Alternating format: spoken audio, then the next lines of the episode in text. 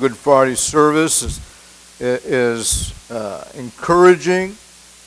I know for myself personally, and I'm assuming for our church as well, to fellowship with other churches. And it is good. And uh, we can do this today. And I'm grateful that your pastor, Kent, and I have been able to work on this together and to uh, have this happening here today. And who knows, this might be the beginning of a yearly event. And we'll just take it one step at a time. And It is good. Unfortunately, my wife could not be with us this morning. She has been fighting a cold uh, the past almost 10 days now. Uh, it's not COVID. She's been tested twice. She lasted the whole pandemic until this past week and a half before getting tested. And uh, but uh, she's just home, not feeling well. Appreciate your prayers for her, and Lord willing, she'll be able to be in church on Easter Sunday morning. So let's get to our text. We've read Isaiah 52 and 52 down at the end of chapter 53. Isaiah writes this approximately 700 years before the fulfillment of this prophecy. If you're here this morning and if you, if you have any doubts to the inspiration and the authority of the Scripture, this one passage alone should just drive that away from your mind and from your heart your understanding. To see the power of God and the authority of His Word, His God breathed Word that He prophesies almost 700 years before it takes place. And now we can look back and see that and be encouraged that the Word of God is true. And we can trust in it and we can be confident in it and obey it for God's honor and for God's glory and for our good. We come here this morning to really just celebrate the uh, main event in human history, the death of Jesus Christ. And then, of course, his resurrection, which we will celebrate and worship this Lord's Day as we do every Lord's Day that Christ rose from the grave. But this morning we want to focus on the cross, the central point of all history. The Apostle Paul declared that he was determined to know nothing save Christ and Him crucified.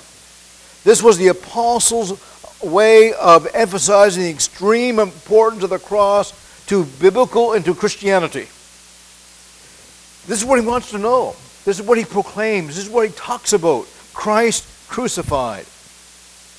As Isaiah in this chapter prophesies this wonderful event, the fulfillment, which is the fulfillment of the promise of the incarnation we celebrate at Christmas.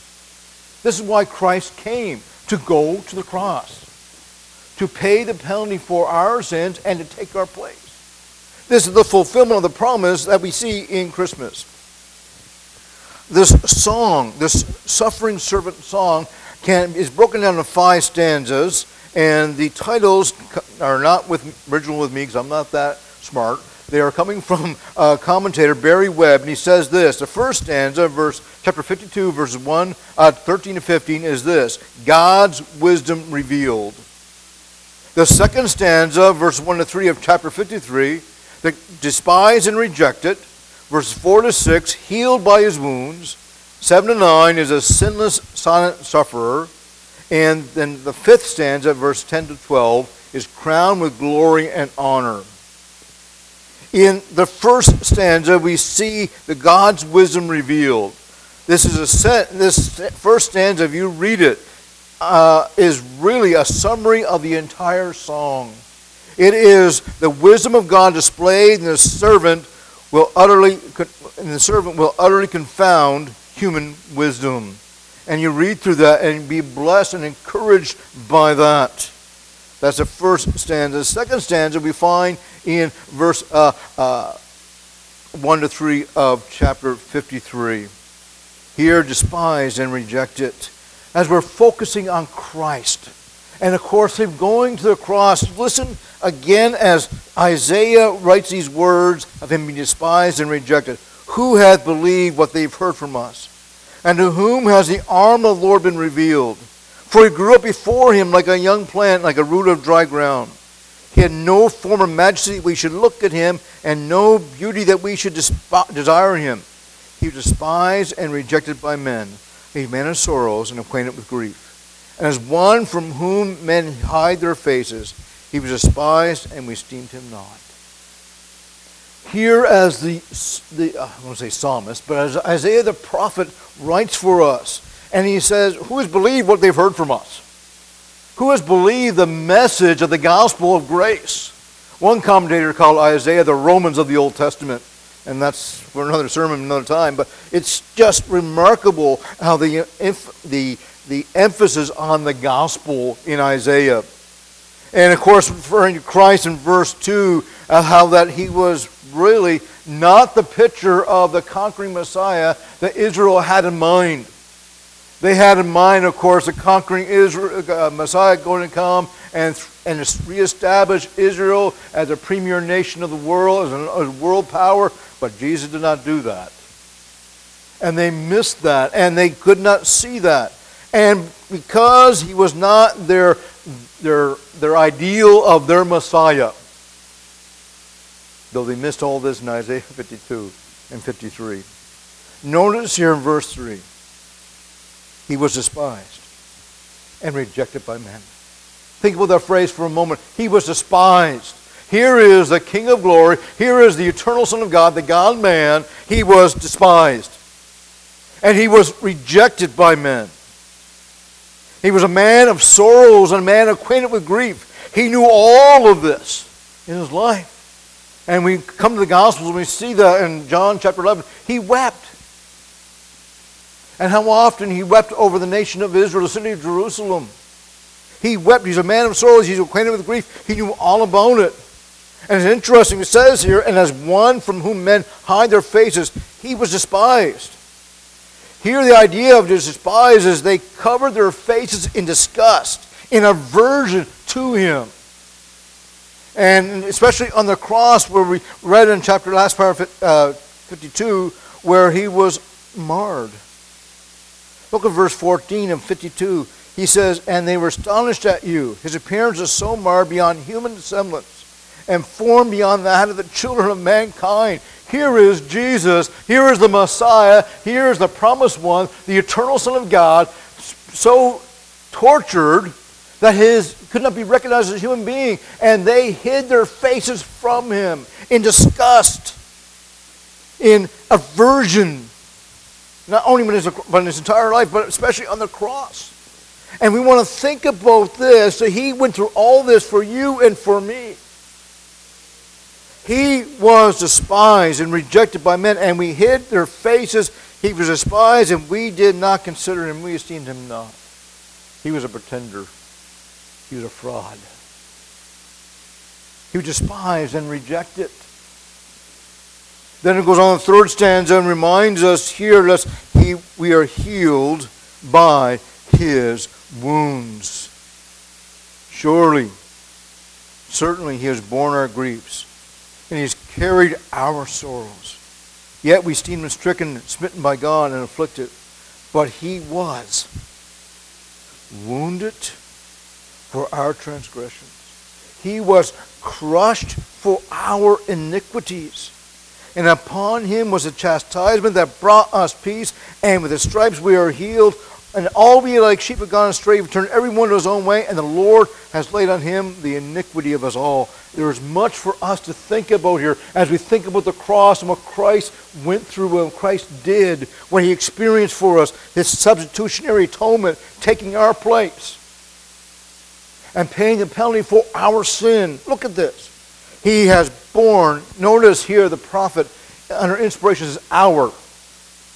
So his and his nation Israel's sin and our sins today, as we look at this, he has borne our griefs. He has carried our sorrows. He has done this. He was smitten by God. And he comes back to that theme later on in this, in this song, smitten by God. This was God's desire and God's plan for our salvation, for our deliverance from the power and the authority of sin. His own Son going to the cross. But He's borne our griefs, He has carried our sorrows.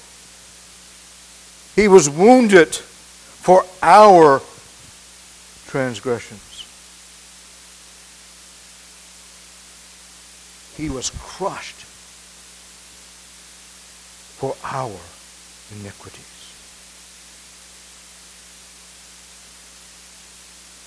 Think about that. The sinless Son of God. As Isaiah is prophesying here what he would do, that he was wounded for my transgression. He was crushed for our iniquities. Here again, we see this in this idea of crushed. Remember back in Genesis uh, chapter 3 and verse 15, where says, God says this, I will put enmity between you and the woman, and between your offspring and her offspring.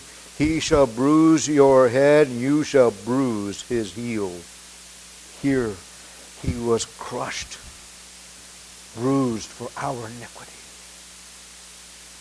He has experienced all this. He has done this. Not just the sins of Israel at the time of Isaiah, but our sins right here today. He experienced all this. And here again, paying the penalty for our sin. Upon him was a chastisement that brought us peace. All the wrath of God for our sin was he experienced and took upon him. For what purpose? That we may be healed. Thinking about this, what Christ has done for you on the cross, what he's done for us, we did for Isaiah and for the nation of Israel, what he's doing today as well, but he's done for us. Upon him, he experienced all the wrath of God. My God, my God, why have you forsaken me? And in a few more days, a couple more days, we're going to celebrate and worship the resurrection of Jesus Christ, demonstrating God vindicated him, and he is a, Jesus, the Son of God, and he defeated death and defeated sin. He experienced all this, and by his stripes we are healed. In 2 Corinthians chapter 5, which I notice is in our bulletin as well this morning, here Paul writes and reminds us for our, verse 21, for our sake. Think about it. Again, I want us to meditate and think about this reality of who was going to the cross for our sake. God made Christ to be sin, who knew no sin, so that in him, that in Christ alone, as we just sung about, we might become the righteousness of God we may be justified, declared righteous before God. We may be holy. We may become children of the holy God. Because by his, as we see here in Isaiah, upon him was chastisement that brought us peace. He took the penalty. He paid the penalty which I deserved. For what purpose? To bring us peace, bring us peace with God, to be right with him. And Israel, as a nation, Isaiah's day missed this. The, the nation of Israel during Christ's life missed this. The world missed this. There are many today who are remembering Good Friday and this Easter weekend all the other things go along with that. From worldly perspective, there are those in churches today that are going to say, hey, I went to church on Good Friday. Isn't it great? No. It's good to be here, don't get me wrong but it's not going to make us right with God. I work with people who think by going to church today they're doing their duty to God and they're getting points with God. No. Because our sins separate from Him but he made it possible that we could be delivered from the power and the authority of sin. And that's why we are here today as a group and as a congregation of people to worship God and to thank God for sending His Son to die for us that we might have life eternal, which we do not deserve. That He took our place. Let's go on. Verse 6 all, all we like sheep have gone astray. We have turned everyone his own way. The Lord has laid on him the iniquity of us all. That's our response. We go away. We turn at it. Look at this last phrase. And this last phrase is challenging. The Lord has laid on him the iniquity of us all. George Whitefield made a comment in one of his sermons if one sin, for one sin, if we deserve all of the eternity of hell, all the wrath of hell, how deserving are we? But read here what the suffering servant, Jesus Christ, did, the Messiah, God's own Son. God laid on him the iniquity of us all. All my iniquity, all my rebellion, all my transgressions, all my sin, all of it. In this glorious one sense, Christ paid the penalty for it. He took mine. He took yours. And the majesty, the glory of the love of God being displayed. Some, oftentimes people say, well, God, you really love me. You wouldn't do this or you wouldn't bring me through all this stuff for a moment. And think about what you're trying to say, what you're saying. God showed his love in a way that is in unimaginable greatness, sending his son to die on the cross for your iniquity, your sin, to take your place, to pay the penalty for your sin. That's how much God loves you, loves you. Isn't that, isn't that wonderful and glorious and encouraging? God, you love me. How, if you love me, you wouldn't do this to me. Wait a minute. Look what God has really done for you. Does love. To make the fact that you could be at peace with God, you could be justified, made right with God. This is what he's done for you. Yes, God has loved you so much.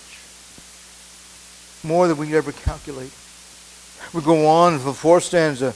He says this He was oppressed, and he was afflicted, yet he opened not his mouth. Like a lamb that was led to the slaughter, and like a sheep before its shearer so he opened not his mouth. He didn't demand his rights. Minded of a song um, where my pastors used to sing. He could have called 10,000 angels to destroy the world and set him free.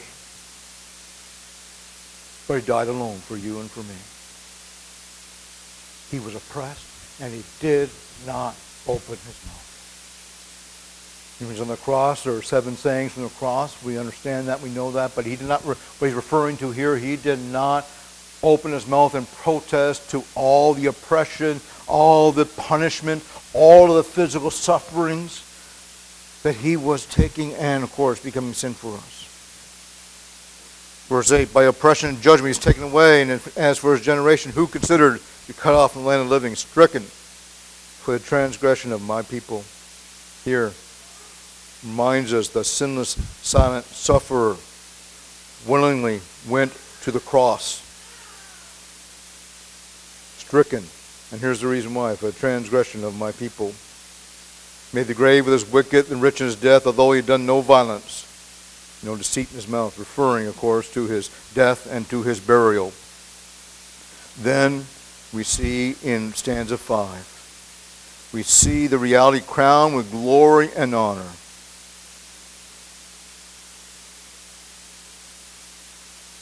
Yet it was the will of the Lord to crush him.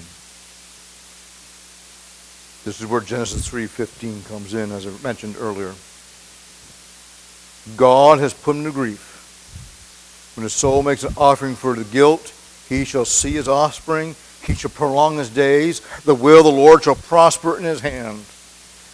Of the anguish of the soul he shall see and be satisfied by his knowledge of the righteous one my servant, make many be accounted righteous, and shall bear he shall bear their iniquities. Therefore I will divide him a portion with the many he divided the spoil with the strong because he poured out his soul to death and was numbered of transgressors. Yet he bore the sin of many and make intercession for the transgressors.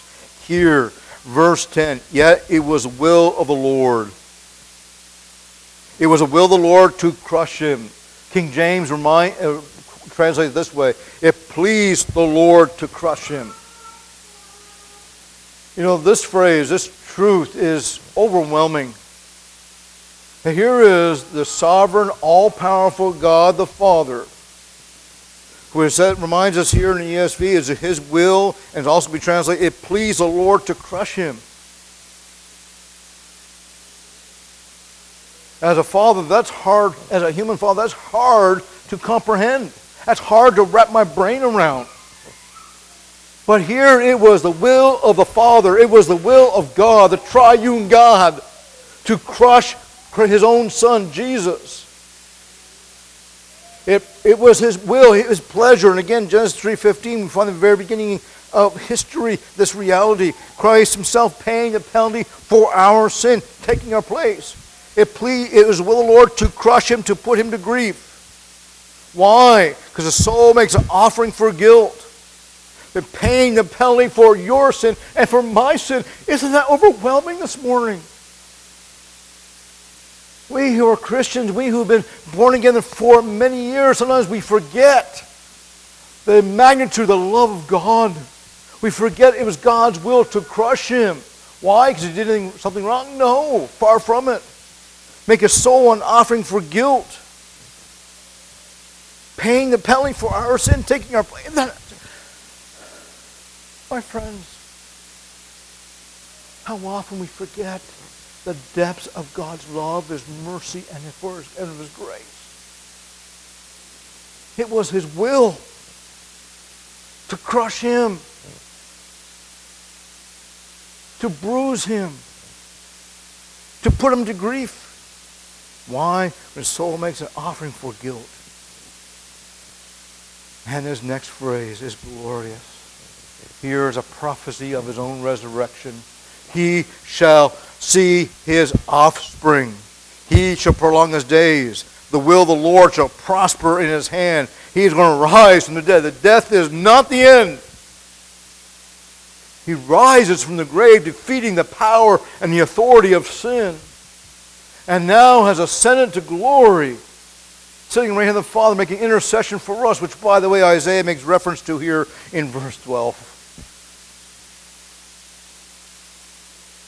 Of the anguish of a soul he shall be see, shall, he shall see and be satisfied. By his knowledge shall the righteous one, my servant, make many to be counted righteous, and he shall bear their iniquities. Christ, his payment for our sin will be accepted by God. Our atonement is, is accomplished. He shall be satisfied. By his knowledge, here it is, to the righteous one, my servant, make many to be counted righteous. It is through Christ alone that we, that you are justified. You are made righteous. No one can ever change that. No one can ever move that. And here's the reason why. Our salvation is by grace alone, through faith alone, in Christ alone. And here's the reason why it is not what I can do. But it's this because he shall bear their iniquities. That's why you this morning, by God's grace and through faith in the person and work of Jesus Christ, you can say you are justified, you are righteous because Christ went to the cross and he bore your iniquities and he bore my iniquities. Oh, the power of the cross. And he goes on, therefore, again, referring to Christ's resurrection and ascension to glory. Therefore, divide him a portion with the many, and divide the spoil with the strong, because he poured his soul to death and was numbered transgressors. Yet he bore the sin of many and makes intercession for the transgressors. Oh, the work of Christ did not stop on the cross. The work of Christ did not stop the resurrection. It continues as well. And we have hope. So on this Good Friday morning, as we contemplate the main event in all of human history, I want I would like for us to be overwhelmed with the love, mercy, grace, and even the justice of God to send His Son to die for your sin, to pay the penalty for your sin. This truth, this reality, is the motivation of our lives now and forever. And I want us to turn just quickly, and I'm going to read a portion of Scripture from Revelation chapter 5, verses 9 through 14. And they sang a new song. And you get the context. Here it's before the throne of God. Look at this and they sang a new song Worthy are you to take the scroll and the open its seals. For you were slain, and by your blood you ransomed people for God from every tribe and language and people and nations. And you have made them a kingdom and priests to our God, and they shall reign on the earth. Then I looked, and I heard around the throne the living creatures and the elders the voice of angels numbering, numbering myriads of myriads and thousands of thousands, saying with a loud voice, Worthy is the Lamb who was slain, and might, and honor, and glory, and blessing. And I heard every creature in heaven, and on the earth, and on the earth, and the sea, and all that is in them, saying, To him who sits on the throne, and the Lamb, be blessing, and honor, and glory, and might forever and ever. And the four living creatures said, Amen. And the elders fell down and worshiped. The reality of Christ going to the cross becoming sin for you and for me, paying the penalty for our sin, is going to be the theme of our lives now and on into eternity. For eternity, be able to say, Worthy is the Lamb, the one who was slain from everyone. Amen. And the elders fell down and worshiped. Worthy is the Lamb who was slain to receive power and wealth and wisdom and might and honor and glory and blessing.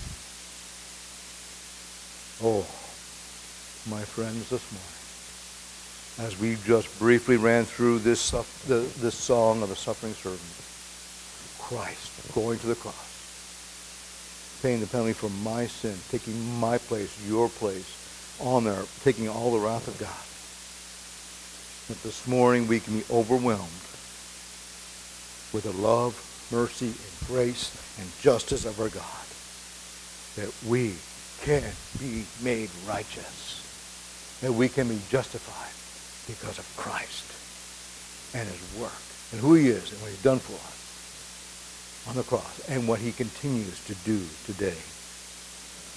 Father, thank you for your word and for your truth. Encourage our hearts and challenge us. In Christ's name we pray. Amen.